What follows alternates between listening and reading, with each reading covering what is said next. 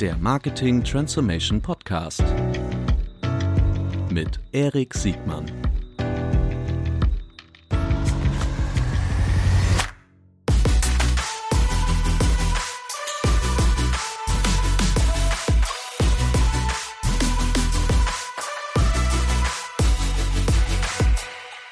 Herzlich willkommen zu einer neuen Folge des Marketing Transformation Podcasts. Heute mit Gerald Hensel von der Marketingberatung Superspring.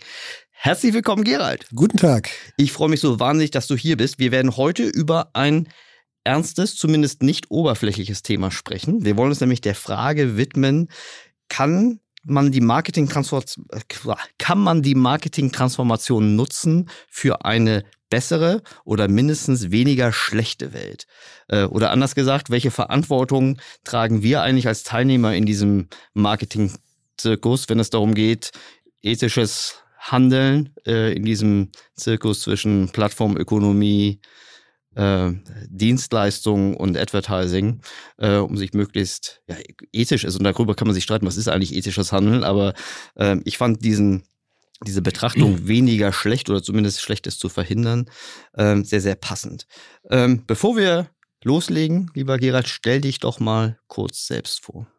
Mein Name ist Gerald Hensel. Ich bin äh, erschreckenderweise 46 Jahre alt, habe die letzten 25 Jahre in Marketing und Werbung meistens zugebracht, bin äh, profan gesagt ganz klassisch ausgebildeter Werbekaufmann, habe dann Politik studiert, ein bisschen äh, Geschichte dabei, ein bisschen Germanistik, also die berühmten, äh, die berühmte brotlose Kunst, mhm. über die wir heute auch ein bisschen reden werden, war dazwischen aber immer auch kreativer, ähm, später dann äh, UXer und bin seit 15 Jahren im weiteren Bereich von äh, Marketingstrategie tätig, also das, den, den Job nennt man üblicherweise in Agenturen Planner, aber das ist im Prinzip eine strategische Beratungsrolle, die ich über die letzten Jahre, äh, anderthalb Jahrzehnte in verschiedenen Agenturen, in Startups und Consultancies ausgeführt habe. Mhm.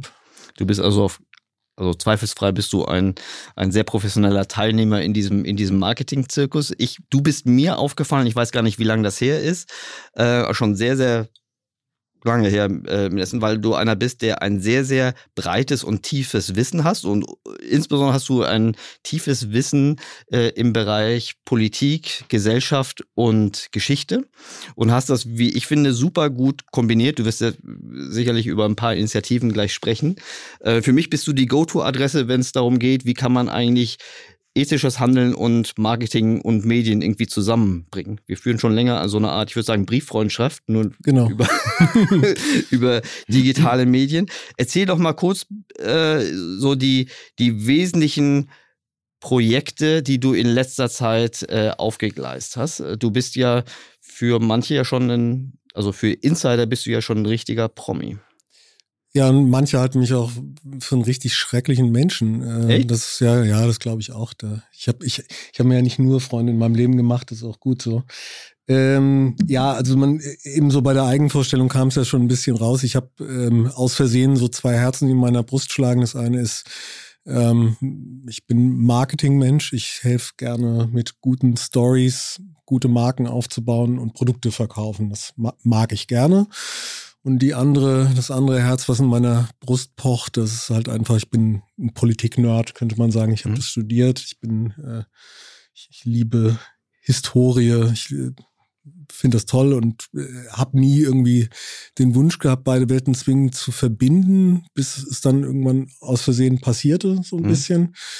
Ähm, das geschah 2016. Die Geschichte werden einige kennen. Da habe ich bei ähm, Scholz und Friends äh, als äh, ähm, ein, ein leitender, mit, mittelwichtiger Mensch bei Scholz und Friends eine freche Sache ins Netz gestellt und die Medien- und Marketingleiter Deutschlands gefragt, ob sie denn eigentlich genau wissen, wo sie ihre Banner hinschalten. Mhm. Und das Ganze machte ein klein wenig Wirbel. Das hatte noch einen flotten Hashtag, den ich mir Samstagmorgens so mhm. im Bett vorm ersten Frühstücksei ausgedacht hatte. Die mhm. hieß kein Geld für rechts. Ähm, und das ging dann so ein bisschen rund. Das ging dann so rund, dass ich ähm, einen ganz äh, ordentlichen Shitstorm damals hatte. Ähm, es gab viele, die das die Frage gut fanden. Es fühlten sich einige betroffen. Es gab dann einige, die dann auch die Idee hatten, dass man mich jetzt äh, zur Strafe irgendwie aus meinem Job kegeln müsste. Mhm. Ähm, das ging dann so weit, dass ich dann am Ende so ungefähr drei Dutzend Morddrohungen hatte und also tagtäglich mit wüstesten Beschimpfungen, Nötigungen äh, aufgewacht bin mhm. und dann irgendwo auch den, irgendwo auch keine Lust mehr hatte, irgendwie tagtäglich mich mit äh, Massenmedien jetzt zu beschäftigen, weil ich ja eigentlich einen Job hatte und ja. ging ja auch erstmal vor. Ähm, ich bin dann auch aufgrund des Drucks damals, der auch auf meinem damaligen Arbeitgeber lastete, bin ich aus meinem Job raus. Mhm. Kannst du, ich, ich weiß, das ist also eigentlich schon fast eine alte Kamelle, wenn ich das mhm. heute mir so vor Augen führe und ich gerade noch über diesen Hashtag nachgedacht habe, kein Geld für rechts, da merkt man erstmal, du bist vermutlich auch mal Texter gewesen. Ähm, das könnte man ja heute immer noch so stehen lassen. Ne? Die äh, vermutlich warst du deiner Zeit voraus. Die Diskussion haben wir jetzt in ne, ein bisschen weiter vorgespult, sechs Jahre später. Äh, wir haben eine Spaltung der Gesellschaft. Es gibt so eine Fake News, ist ja schon fast eine, eine also ist nicht nur bekannt, sondern fast schon so weit verbreitet, dass man sich damit in weiten Bereichen schon abgefunden hat. Aber ähm, polarisierende, irreführende, absichtlich falsch, also falsche Nachrichten, absichtlich gestreute falsche Nachrichten ähm, auf der einen Seite, aber dass man, dass man pornografische Inhalte nicht, nicht, nicht, nicht fördert, dass man extreme diskriminierende rechte Inhalte nicht verbreitet, ist ja heute eigentlich Common Sense. Warum, was war denn damals so anders? Gab es das Bewusstsein noch nicht oder? Ach, es gab mehrere Faktoren damals, glaube ich. Das eine ist, äh, es ist schon, ist ja mittlerweile über fünf, sechs Jahre fast her. Mhm. Ähm, also einmal gab es das Bewusstsein nicht. Ähm, wir reden ja von der Zeit, das war irgendwie um, kurz nach dem Brexit. Mhm. Also Trump war noch nicht Präsident, glaube ich. Mhm. Und ähm, die, die AfD war eine bisschen spitze bürgerliche Partei. Mhm. Und, und, und all diese Dinge, ja. Und mhm. auch das, das ähm, Facebook war eine faszinierende, ein faszinierendes Social Network, dass ich um Politik keine Gedanken machen musste. Die mhm. Frage hatte. Mhm. hatte also vielleicht Breitbart, nicht, war, Breitbart war noch nicht bekannt. Ne? Breitbart ja, kam ja. gerade so ein bisschen. Ja. Also das waren ja alles so diese, diese Tage, wo das alles so, wo man plötzlich merkte, okay, das, das, das Netz wird jetzt waffenfähig. Gell? Mhm. So, und ähm, das ist auch nicht so, ich finde es persönlich nicht so wichtig, ob ich das jetzt aus meiner persönlichen Warte so gemacht habe, wie ich es gemacht habe, oder mhm. ob man das auch, das könnte man aus einer anderen politischen Warte auch ganz anders formulieren oder anders sehen. Das ist gar nicht der Punkt. Ähm, bei mir passierte damals etwas, weil sich Menschen angesprochen fühlten konkret mhm. äh, und weil man auch merkte, wie plötzlich zu dieser Zeit ähm, es gibt ja diesen Begriff der Cancel Culture, mhm. der üblicherweise so ein bisschen als Kampfbegriff gegenüber der woken linken Bubble, die würden alle, alle, äh, die, die älteren Herren würden alle rausgecancelt werden, wenn sie nicht, wenn sie nicht äh, die richtigen Sachen sagen. Mhm. Das macht die rechte Bubble ja genauso. Mhm. Hat sie immer getan. Das war mhm. immer ein, ein, Kernbestandteil auch der rechten Blase. Und äh, da gab es in den USA einige bekannte Fälle, Gamergate hieß eines der ersten großen rechten äh, Social-Media-Angriffe auf die linke Blase. Ähm, die gab's da, diese Fälle gab es immer weiter danach und ich war ein kleiner, mittlerer Fall davon in dieser. Du bist, du bist in meiner, du bist in meiner Wahrnehmung der, der erste und auch fast der einzige Fall gewesen, der will nicht sagen, dass du super gestolpert bist, ne? aber du hast dich exponiert. Das ist ja auch eine sehr mutige, du hast ja gesagt, ne? du warst ja nicht der Chef von Scholz Friends äh, und bist dann von einem WPP-Holding-Geschäftsführer äh, äh, rausgemacht worden, sondern du warst ein du hast vorhin selbst gesagt, ne, normaler mittleres Management ja. und hast dich hast dich dafür motiviert, vermutlich, weil du selbst ne, für dich eine persönliche ethische Haltung äh, hast und dich das Thema bewegt hat. Ähm, du hast ja danach also man kann ja sagen, ich will auf, auf Hate Aid äh, zu sprechen kommen. Das ist vermutlich eine logische Weiterentwicklung aus, aus, dieser, aus dieser Erfahrung, oder? Ja, ich habe irgendwie ähm, in der Zeit habe ich viel gelernt. Ähm, ich habe unheimlich viel gelernt, aber eine der Sachen, die ich gelernt habe, war, dass die äh, Schwierigkeiten und die Probleme, die im weiteren Umfeld von digitalen Medien, Marketing und Social Networks zumindest mhm. zu diesem Zeitpunkt 2016 existierten, mhm. die ich mit der Frage, wo sind eigentlich eure Banner, ansprach, so groß waren und auch so überraschend heftig, mhm. dass ich schnell merkte, diese Nummer ist für mich viel zu groß. Mhm. Das kann ich, das ist ein Kampf gegen die Windmühlen. Ja? Also, dass, dass, dass ein Mensch, den Mensch mit einem nicht gelesenen Blog diese Frage stellt mhm.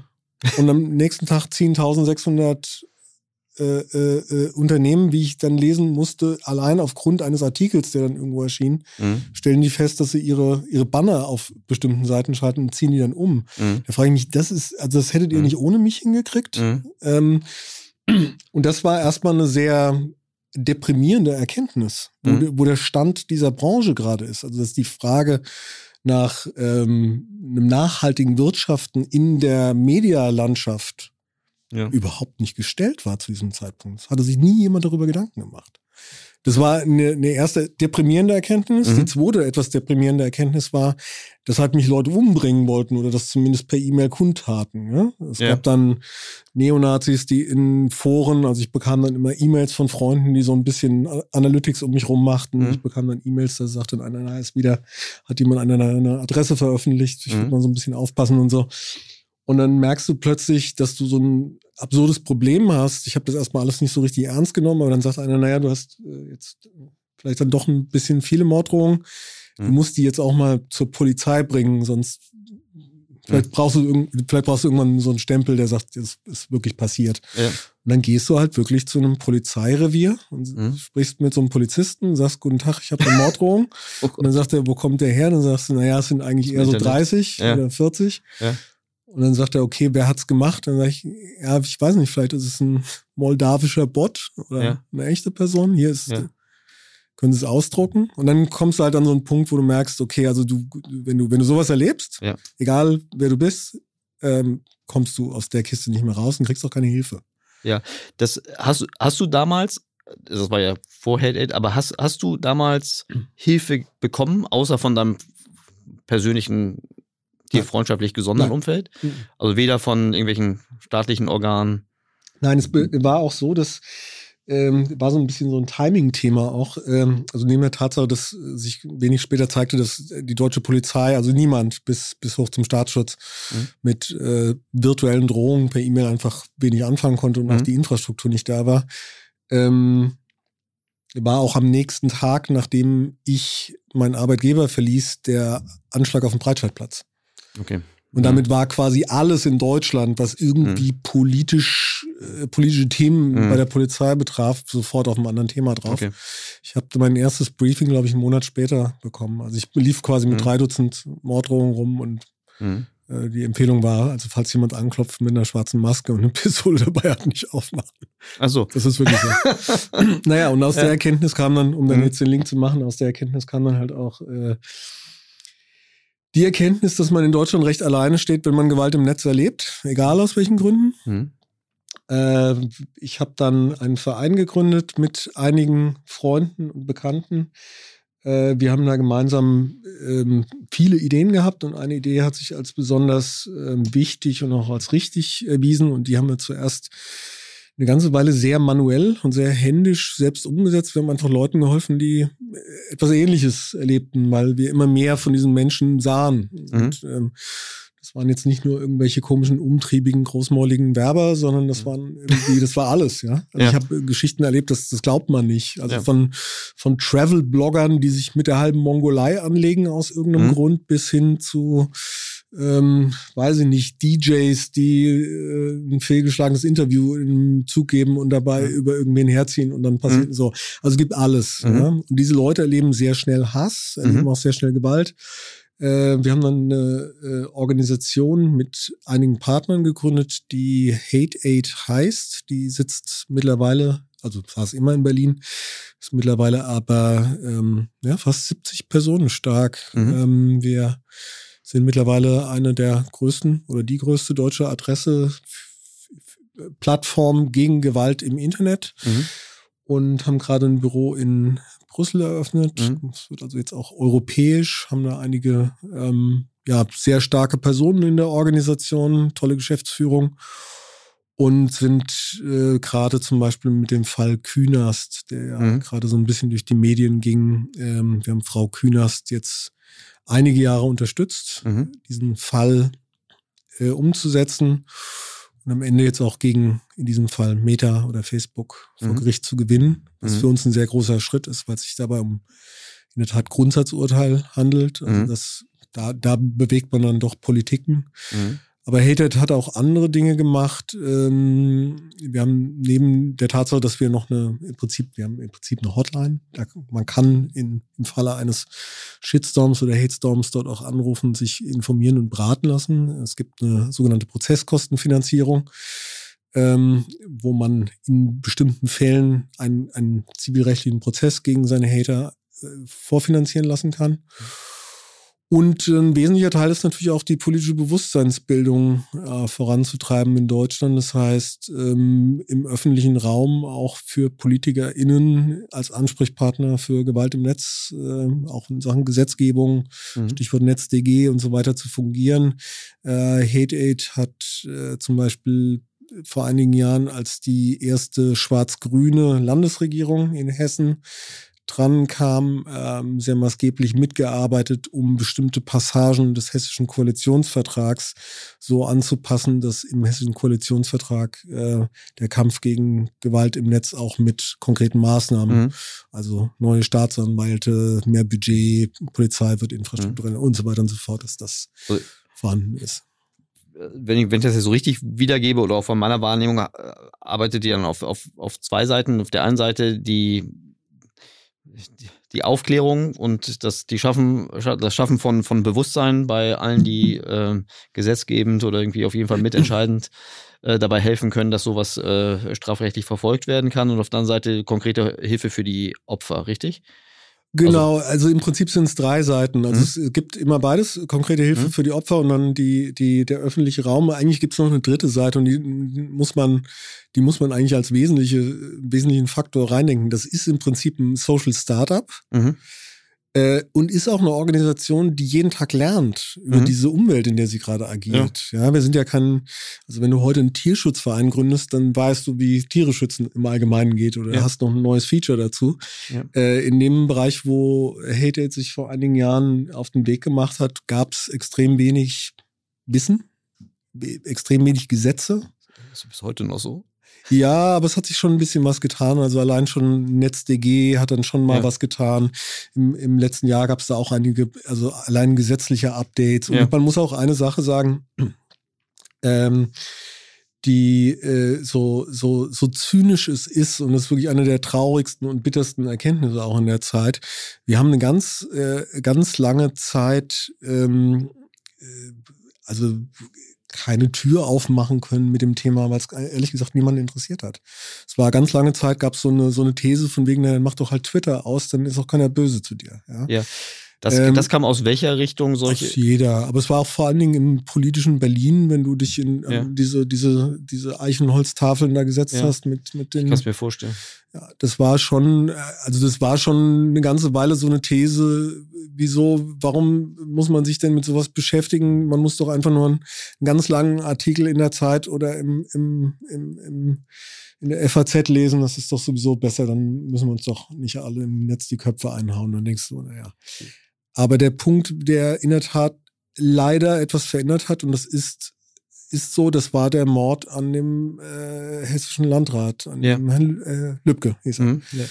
Ähm, das war, man spürte förmlich wie nach einem Mord an einem, ich sag mal, mittelwichtigen Politiker Ja. plötzlich die Türen in Berlin aufgehen, weil sich PolitikerInnen plötzlich bedroht fühlten. Ja, okay. Das, ähm, das ist interessant. Die, ähm, man könnte jetzt vermutlich einen ganzen Podcast machen, äh, um nachzuforschen. Man könnte auch Politiker einladen, was, was die Medienkompetenz und die Orientierung von, von von, von denjenigen, die an unseren Gesetzen arbeiten, irgendwie ist, ich glaube, also das hat man ja an vielen, egal ob das jetzt Datenschutz, ob das ähm, wettbewerbsrechtliche Fragestellungen sind. Ja. Also ich glaube, da äh, wie überhaupt mit, mit, äh, mit Meta oder Facebook und auch Google umgegangen wird, wie, wie teilweise aus meiner Sicht einseitig da auch Lobbyismus funktioniert. Ne? Also gerade mal, wie mächtig immer noch äh, traditionelle deutsche Verlage im Ohr von, von Politikerinnen und Politikern sein können. Ja. Wie manche Print äh, äh, und Talkshows äh, als immer noch als Leitmedium für Politiker äh, wahrgenommen werden. So, äh, das ist die eine Sache. Wie würdest du denn ähm, die Rolle der, der Werbungtreibenden, der Advertiser beurteilen in diesem ganzen Spiel? Halten die sich da raus? Weil das war so ein bisschen die Brücke zwischen äh, kein Geld für rechts mit diesem, dass du da Geld so erwähnst, heißt ja, wer finanziert denn hier eigentlich diesen, diesen, diesen Zirkus? Ne? Äh, wir wissen ja, Meta ist ja ein, eine Plattform, deren Erlöse zu nahezu 100 Prozent werbefinanziert sind. Da gibt es ja kein Subscription, kein, kein nennenswertes Cloud-Geschäft äh, etc. Hast du, ich weiß, weil wir haben im letzten Sommer, glaube ich, drüber ähm, korrespondiert, als es, ähm, als es diesen kleinen Boykott für Facebook damals noch gab im Rahmen von, von Black Lives Matters. Ähm, und ich habe mich damals sehr, sehr schwer getan, überhaupt Leute äh, als Mikrofon oder überhaupt in, in, Gespräche involvieren zu können, die ähm, die Haltung von Advertisern gegenüber den, den, den Technologie-Medienplattformen irgendwie diskutieren. Ähm, also, lange Frage. Hast du das Gefühl, dass sich da bewusstseinsseitig etwas, etwas bewegt hat auf der Advertiser-Seite? Ja, schon. Also äh, A, ja, also in den, in den Jahren seitdem ist auf jeden Fall was passiert bei, ähm, also auf jeder Seite, sowohl bei den Advertisern als auch bei, also das Thema, das Thema ähm, Brand Safety beispielhaft mhm. gab es 2016 nicht. Und mhm. heute, glaube ich, speziell im Advertising-Bereich ist es also jetzt bestimmt nicht jedem sein erstes Thema, aber die, mhm. die Frage, wo, wo steht das Ganze schon? Mhm. Dazu gibt es natürlich auch einen, einen Medienwandel, dass so diese, diese Welt des Banners, der damals, glaube ich, noch ein bisschen präsenter war, heute äh, ja, sich stark verändert hat. Mhm. Und und und, also da gibt es tausend Sachen. Und ich muss auch sagen, auch die, auch die großen äh, Konzerne gehen ja auch durch eine Lernkurve, das muss man ja auch sagen. Das ist natürlich zwar alles eine äh, da gibt es tausend Dimensionen, wo die Großen natürlich irgendwo in Anführungszeichen Fehler machen. Äh, aber diese Dimensionen, äh, glaube ich, einfach durch die Wahrnehmung im öffentlichen Raum werden auch zunehmend, äh, da werden Türen auch ein bisschen geschlossen ja. langsam und da wird auch zumindest geguckt, dass man den größten Schwachsinn nicht mehr macht. Ja. Ähm, ich hätte gedacht, dass du da eine viel kritischere Haltung hast. Die, äh, weil guck mal, die Twitter dass Donald Trump, das ist jetzt äh, international, ne, aber dass, dass, ähm, dass Donald Trump Twitter-Account ist irgendwie auf dem letzten Meter, was im Rahmen des, äh, des Kapitolsturms irgendwie abgeschaltet worden. Ähm, während der, während der Pandemie ähm, ist sehr, sehr spät mit Falschinformationen, also mit Regeln für Falschinformationen äh, umgegangen. Ähm, jetzt befinden wir uns ja in einer ganz neuen, also verhältnismäßig neuen Krise, wo stimmt die Krise, dass wir, dass wir Trolle und Bots haben, die ist ja nicht neu. Die gibt's ja schon mindestens seit 2014. Ähm, und jetzt wird das halt ähm, offenkundig und ähm, manche Mediaquellen äh, werden von Meta dann auch wirklich nur in der Europäischen Union gesperrt, weil nur dort das Gesetz wirklich äh, eindeutig das verbietet. In anderen Gebieten werden äh, offensichtliche falsche Informationen immer noch breit gestreut. Ähm, ich hätte da gesagt, die, oder dass die, dass die Verantwortung der Plattform da noch nicht wirklich ausreichend gut ausgeprägt Nein, ist. natürlich ist sie nicht ausreichend, das ist schon, das ist schon klar. Aber die mhm. Frage ist ja die, die Frage ist ein bisschen, was ist die Frage? Also mhm. wer mh, hm, sorge ich dafür, sorge ich dafür, dass ich ähm, keine Medienkompetenz habe und dadurch im Zweifelsfall ein Idiot bin? Mhm. Oder muss man Gesetze machen, dass mich die Social Networks nicht falsch informieren? Mhm. Auch das war eine, ich sag mal, eine, eine, intellektuelle Reise, durch die ich durchgegangen bin mhm. über die letzten Jahre. Und ich bin absolut der Meinung, es braucht viel mehr Regulierung und all mhm. diese Dinge. Mhm. Aber wir werden niemals eine Welt schaffen, wo wir die Regulierung haben, dass wir sagen, in dieser durchdrehenden Echtzeit dynamischen Welt, in der Content 24/7 ausgesteuert wird, mhm. wird nicht, ich nenne sie mal die Hassindustrie, wird die Hassindustrie mhm. nicht die nächste Tür aufmachen. Das wird sie. Das ist eine, das ist eine Hydra. Schlägst mhm. den Kopf ab und hast sieben neue. Das mhm. ist, das ist nicht das Problem. Ich meine, wir sehen jetzt gerade, ich finde das immer ein sehr interessantes äh, Phänomen jetzt gerade seit dieser unselige äh, Ukraine-Krieg seit äh, Ende Februar tobt. Ähm, man merkt das ja schon wieder. Das ist, äh, man merkt förmlich, wie Verlage äh, sich ein High Five geben, wenn Putin eine Atomdrohung ausspricht. Ja, ja. Ja, das ist, das ist förmlich fünf Minuten später. Du hast recht. Das finde ich richtig geil. Du hast recht, man muss gar nicht auf die Plattform gucken, da kann man erstmal an unserem deutschen Kiosk laufen oder, äh, oder Clickbait auf deutschen. Äh, Seiten. Das, das finden ja. die so geil. Und mhm. äh, wir haben, wir haben eine, wir haben jetzt gestern ein konkretes Beispiel. Ich, ne, ich mhm. nehme das Beispiel mal, weil ich, wie gesagt, ich bin äh, mit halbem Herzen Sicherheitspolitiker, beschäftige mich viel mit der Sache mhm. gerade. Du hast ein Buch über, über das nordkoreanische Atomprogramm geschrieben. Ne? Ja, ja, genau. Also ich kenne mich mit dem Zeug auch noch aus und äh, mhm. bin, äh, ich lese gerade ein bisschen zu viel auch äh, mhm. von, von, von, so, jetzt gab es gestern Abend zum Beispiel ähm, eine Sache, die die das zum Beispiel gut zeigt. Wir hatten gestern Abend, der eine oder andere wird, äh, gab es eine, gab's eine, eine These, dass in Mariupol, in dieser schlimm zerstörten Stadt, hm. Chemiewaffen eingesetzt mhm. wurden. Ein einziger Twitter-Account, äh, eine eingeschlossene Einheit, die mhm. dort im Rücken zur Wand steht, hat behauptet, es gibt mhm. äh, einen Chemiewaffeneinsatz. Mhm. Der wurde heute Morgen in jedem großen Verlag als Fakt präsentiert. Mhm bis zum Abend. Ich habe heute eine Analyse mhm. gesehen. Die eine Analyse heißt, erstens, wir können es nicht analysieren. Das mhm. ist für uns nicht mhm. möglich. Zweitens, da kämpfen eingeschlossene Menschen in einem Stahlwerk, in dem überall irgendwelche giftigen Leitungen mhm. sind. Und man fand am Ende raus, dass es wohl um drei oder vier Personen gibt, die leichte Atembeschwerden hatten. Wohlgemerkt, um sie rum brennt alles und es sind mhm. Plastikdämpfe. Mhm. Ähm, wir haben trotzdem über den heutigen Tag dieses hochgradig unklare und intransparente Stückchen Information mhm. gestreut durch ein einziges Twitter-Account in fast jeder großen deutschen mhm. äh, Zeitschrift online wie offline gehabt. Ja? Und die Auflösung nicht. Also das heißt, Hass und Gewalt und mhm. Angst mhm. sind zentrale Treiber. Jeder spielt damit und das tun auch die großen Medien jenseits von Facebook und, äh, und, und, und, Google und Twitter und wie sie alle heißen. Äh, wir werden nicht drumrum, also wir können diesen Teil nicht 100% regulieren, wir sollten mhm. mehr regulieren, aber wir sollten, glaube ich, mehr daran tun, dass ähm, der Rezipient oder die Rezipientin nicht, ähm, nicht alles frisst, was man vorsetzt.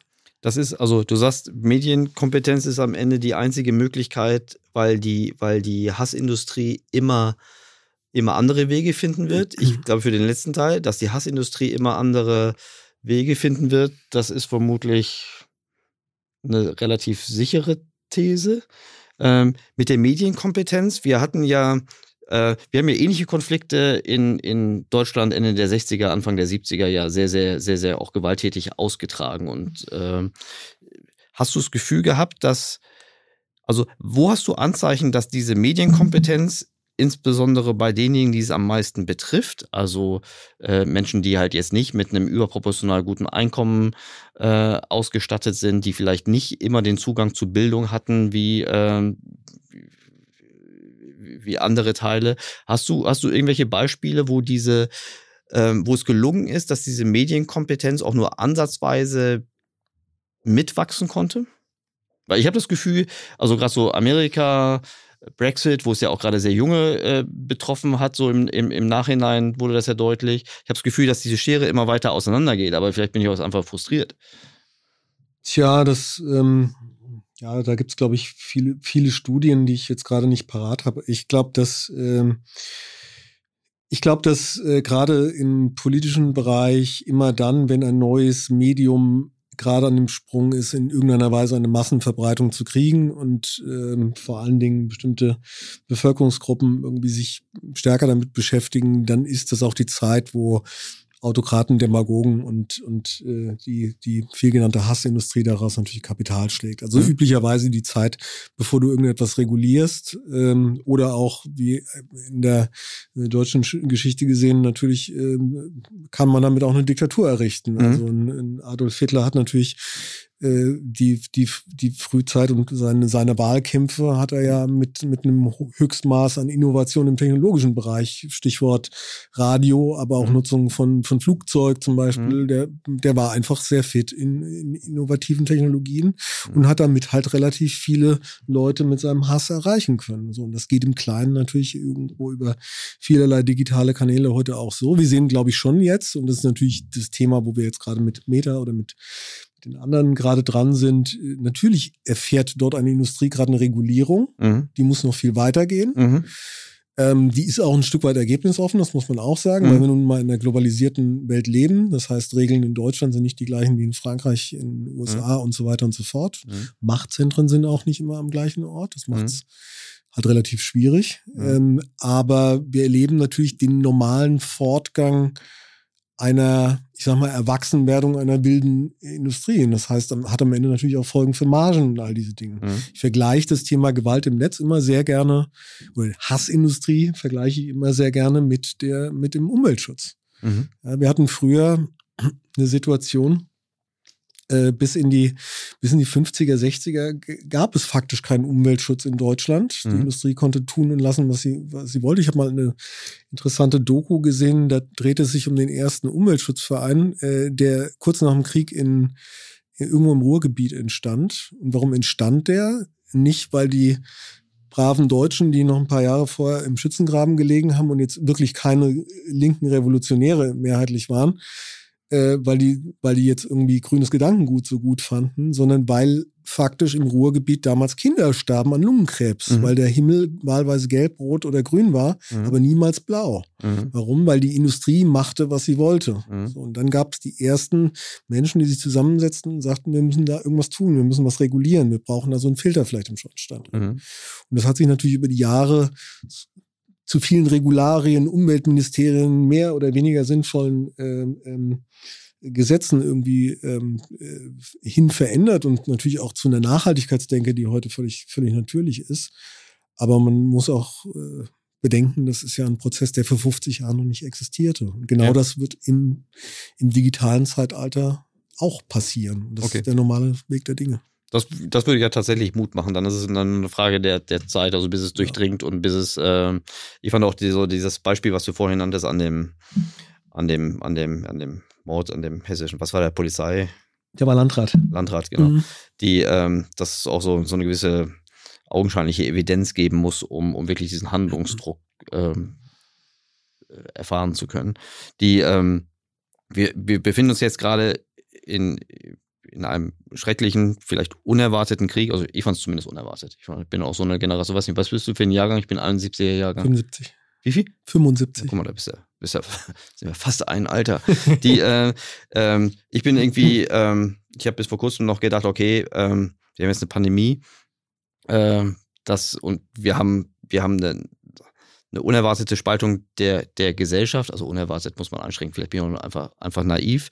Und die, und die, die Art, wie unsere Medien jetzt sich, sich äh, entscheiden, Inhalte zu verbreiten, folgt einer Regel, die halt Rage, Engagement oder auch Hass ist ja auch ein Teil davon, ähm, äh, fördern und die das richtigere äh, Fakt oder Argument irgendwie sich schlechter verbreiten kann als das, was einfach schnell den Aufreger macht. Du hast ja vorhin ein sehr, sehr schönes Beispiel gebracht. Äh, übrigens ganz nebenbei, wir nehmen heute diesen Podcast am 12. April auf. Ich weiß, dass wir nach Ostern verbreitet werden. Äh, also nur für alle, die das jetzt hören, sagen, hey. Das ist äh, ja schon vor fünf Tagen passiert. Das ist ja schon vor fünf Tagen passiert, genau.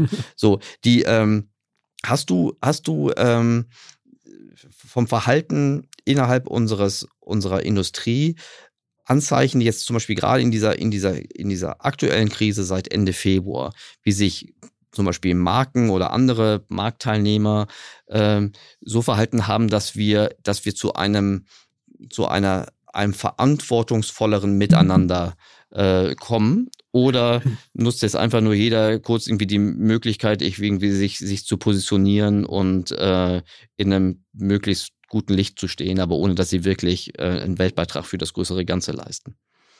Ähm, ja, also ich, ich bin ja nicht der, der, ich bin ja nicht der Markenschiedsrichter, aber meine persönliche Meinung mhm. ist, ich habe ähm, ich habe das Gefühl, dass momentan sehr viele in Deutschland aus sehr gutem Grund stillstehen und sehr erschreckt sind. Mhm. Also ich gehöre auch dazu. Mhm. Ich finde es ich find's maximal furchtbar, was ich morgens auf dem Handy sehe, wenn ich aufwache, jeden Tag. Also, mhm.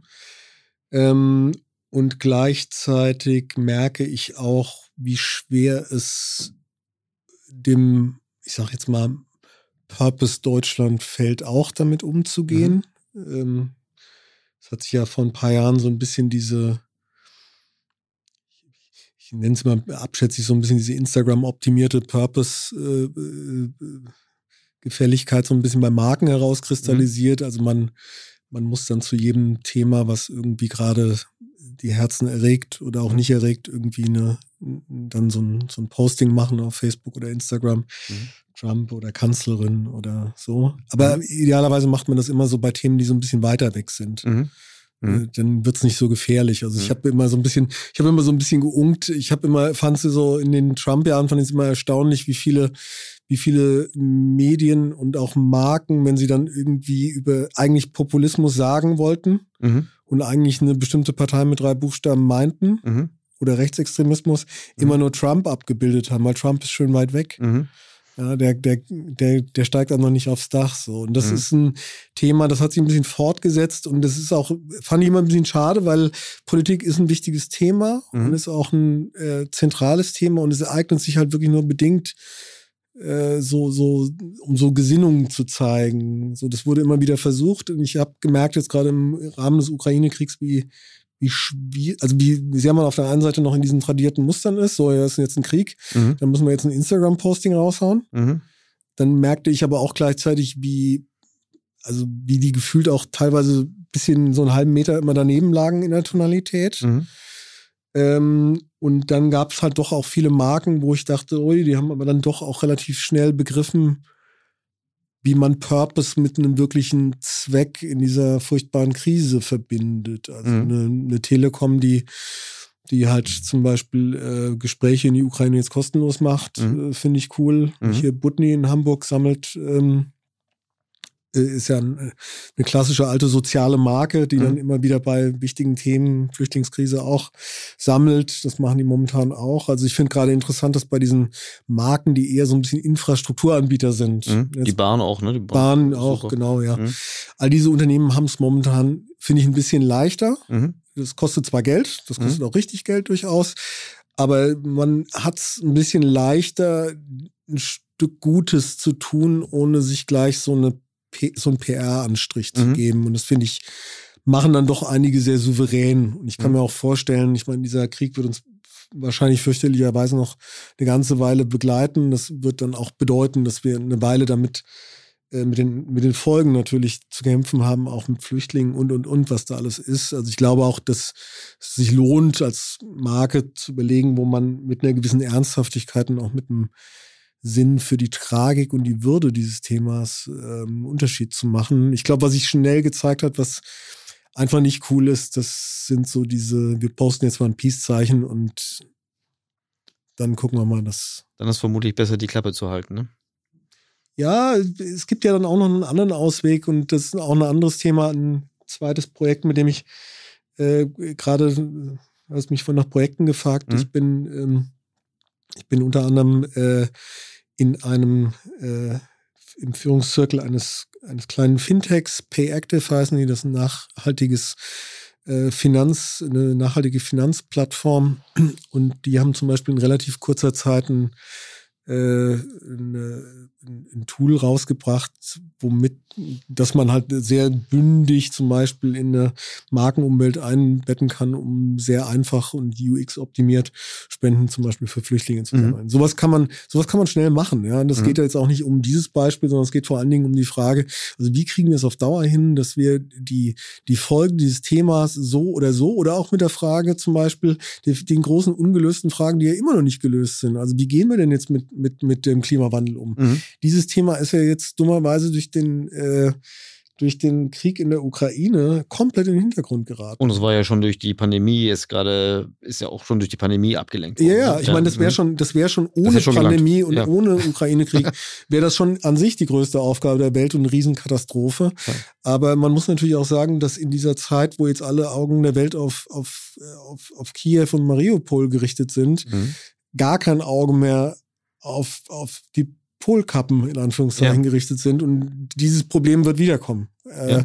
Ich würde sagen, also Unternehmen, die jetzt sagen, hm, das ist mir gerade irgendwie ein bisschen zu heiß, ja, fair enough, dann macht doch halt was anderes. Also es gibt mhm. halt genug Themen, die ernsthaften Support brauchen.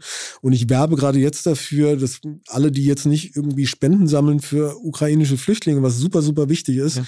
sollten gerade auf Themen wie Klimawandel und Nachhaltigkeit dringend einen Blick richten, weil die kriegen gerade gar keinen gar keine Wahrnehmung mehr und das auf eine ganze Weile und das wird sich rächen, früher oder später. Ja, ja das ist vermutlich auch in so einer, mindestens in so einem Kampagnenzyklus gedacht, so, so, so krass das ist, das im Zusammenhang mit so einer, äh, ist ja mehr als eine Krise, also mit diesem, diesem Krieg zu sehen, aber ähm, die, die Art der Kommunikation, also die Inhalte der Kommunikation werden ja, werden ja eine gewisse Varianz haben müssen. Und das, ähm, das äh, Klimathema wird auf jeden Fall, hat ganz viele Facetten und äh, wird auch äh, noch uns leider noch länger beschäftigen. Ja, und ist ja auch interessanterweise, das war ja diese Entscheidung vor einigen Wochen in der Bundesregierung dann jetzt die, die Frage, wie gehen wir denn jetzt äh, mit dem, mit dem, mit der Energiewende um, ne? Mhm.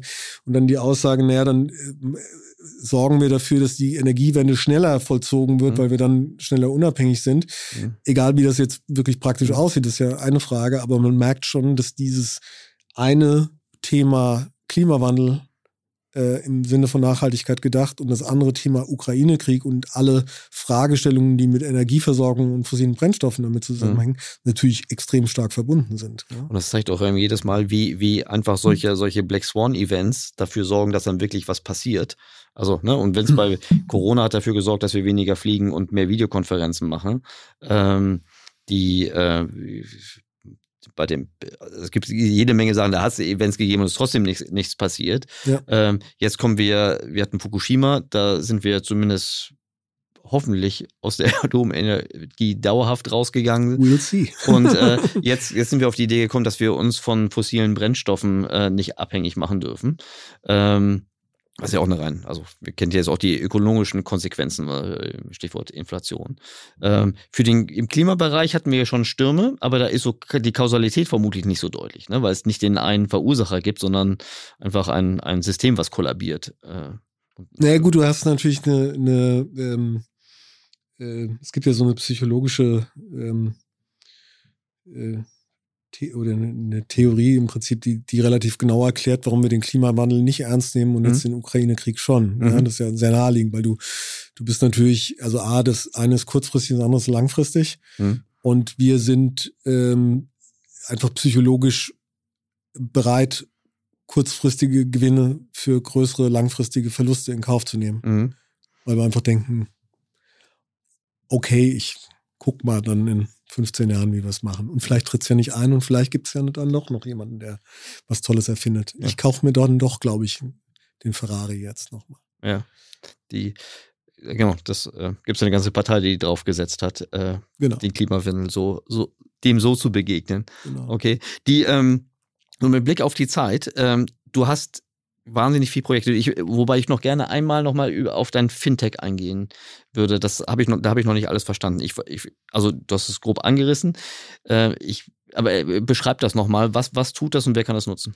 Äh, also ich äh, habe im Prinzip momentan, also Hate Aid ist ein eigenständiges, mhm. äh, ein eigenständiges Unternehmen, wie vorhin mhm. gesagt. Äh, ähm, PayActive ist ein Fintech, ein nachhaltiges Fintech, was sich gerade sehr darum bemüht, eine nachhaltige Komponente in äh, Payment-Systeme reinzubringen, mhm. vor allen Dingen im Überweisungs- und Lastschriftbereich. Das heißt, ähm, es gibt eine, eine Payment-Plattform, die ein Stück weit ähm, äh, Abgaben, ähm, Transaktionskosten an gemeinnützige, äh, nachhaltige Projekte, regenerative Projekte zum Beispiel leistet.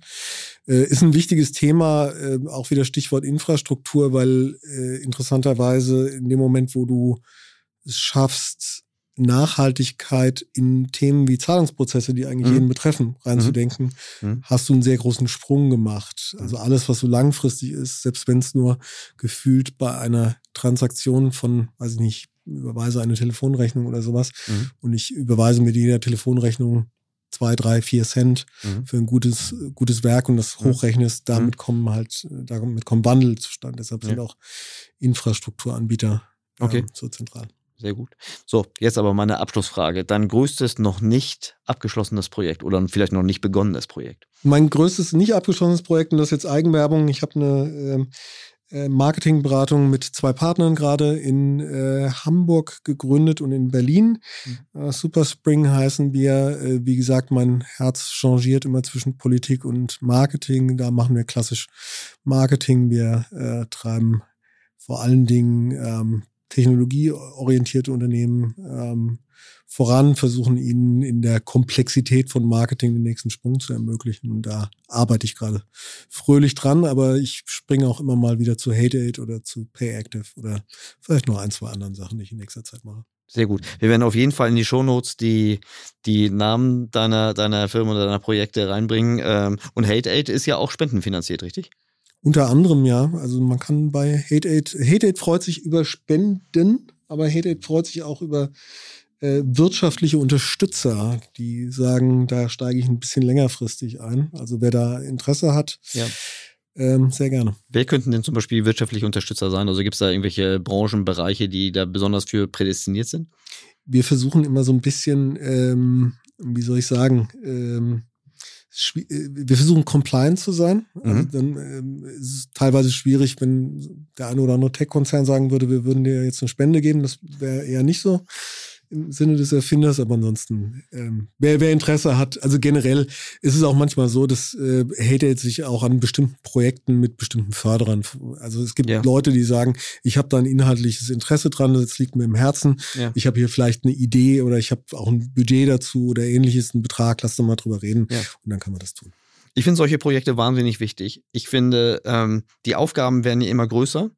Ähm, ich finde das toll, dass es so Menschen wie dich gibt, die, ähm, obwohl sie daraus ja, du, das, du machst es ja nicht aus, aus, also wenn du dich rein monetär hm. optimieren würdest, äh, würdest du von morgens bis abends äh, Marketingberatung oder Agenturgeschäft äh, machen.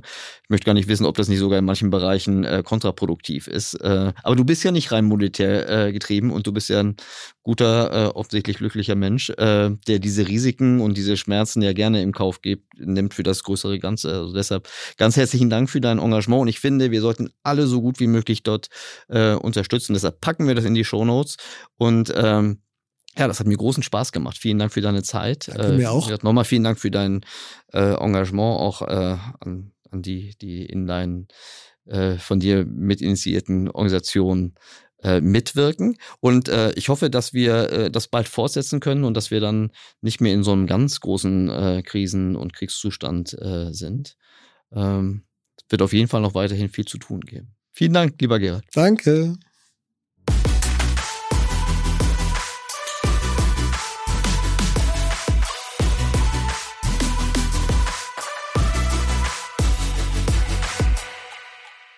Dieser Podcast wird produziert von Podstars bei OMR.